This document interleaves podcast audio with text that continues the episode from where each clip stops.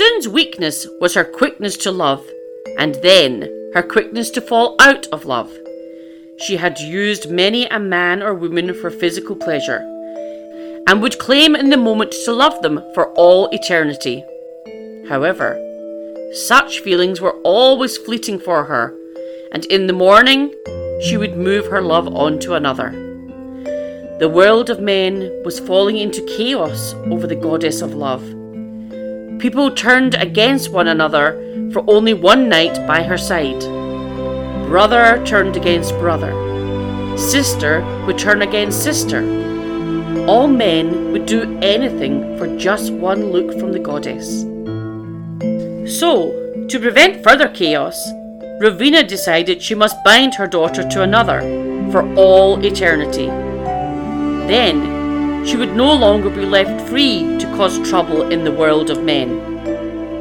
She forced Sune to break her heart in half, and she bound it up in thousands of knots with the finest silver string. Ravina placed her daughter's heart inside a box of porcelain and gave it to her son Bane, making him the husband of Sune. So with her heart trapped and now in the hands of another, Sune could still take a lover, but she would find she only had half the pleasure. She could swear love to another, but it would only have half the meaning. Sune tried and tried to find a lover whom she could love with all her heart, but found her mother had made it impossible. She wept and wept over this, crying until waters began to rise around her, and she was left alone on an island of her own creation. Bane, who had been holding the box, was struck suddenly by Sune's sadness, feeling it as though it was his own. He took the box and rushed to Sune's side, finding her alone and weeping. "Dear wife," he said, "why do you weep so strongly?"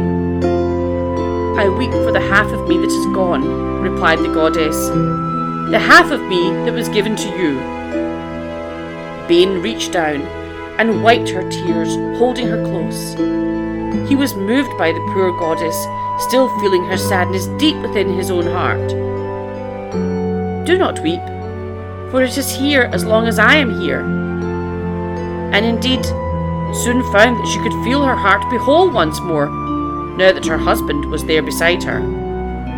"I will stay," said Bane. "I will never take it far from you again." Indeed, he did remain on Sune's island with her for a great many years, and he remained by her side every day and every night. Over time, the two formed a bond so close, even the mother could not come in between them. They fell in the deepest love, slowly and carefully, with time to understand one another and time to listen. One day, Sune realised that she could no longer feel the divide in her heart, as though it had never existed at all.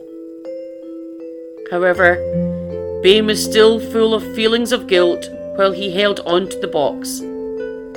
He began to wonder if his wife only stayed by his side because he owned it. And so, Bane spent many nights untying each knot around Sune's heart one by one, and every day she was able to move a little further from him while still feeling whole, although she did not know why. When finally the last knot was undone, Bane brought the box to his wife and showed her his work. "You are free now," he said, "to love with all your heart the one you desire." And he gave her the box to do whatever she pleased with it. She held it in her hands, looking at the half of her that had been taken away, and now she gave it willingly. "It is for you, my husband, who I love with both halves of my heart." And she returned the box to his hands once more. However, Bane decided that this time, not only his wife should commit so much of herself. To give as much, he took half of his own heart and used the silver strings to tie it to Sune's. He placed it in another box of porcelain and gave it to her, so that they both had full hearts to love once more.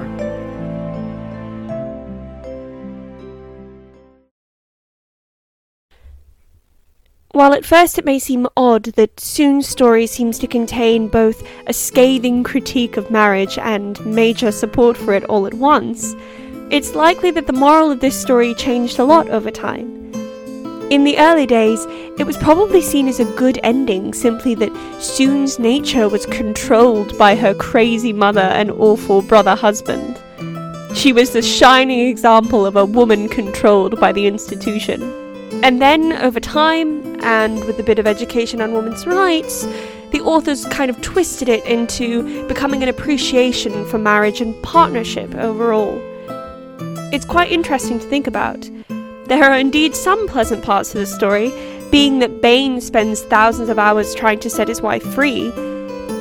Well, at least it's pleasant as long as you don't think about the way she was trapped in the first place. Both Sune and Bane are gods of chaos, being originally born to Ravina and Rova, and therefore part of the group of children completely unable to control their powers.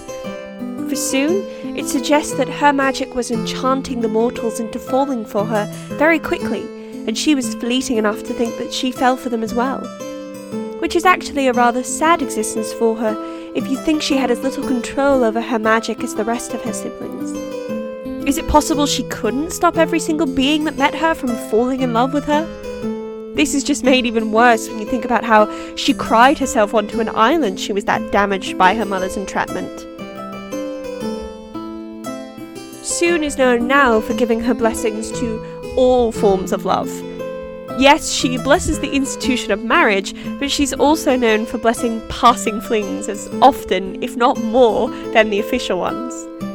In Kelren, she's even known to bless sex work, which is legal within the nation. Her temples house all forms of love, and her followers praise pleasure as much as they praise proper unions. Sune's island is northwest of Aeran's Isle, and whether the island is named after her or the story exists because of the island cannot be decided. The largest temple to Sune is located there, and many make pilgrimages to prove their love. It's often said that even lost sailors tend to wash up there, as a sign that the goddess still falls in love with random people she encounters and saves them. I just hope her husband doesn't mind a lot of company on their home island, because he certainly has a lot of competition there.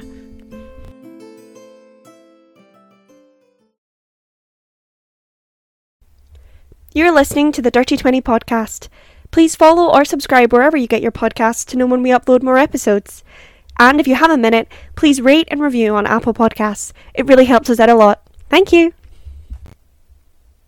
All music in this episode was written by Alexander Nakarada from Serpent Sound Studios dot com. and accessed via Free Stock Music dot com. For more info, please check out our episode notes. Thank you!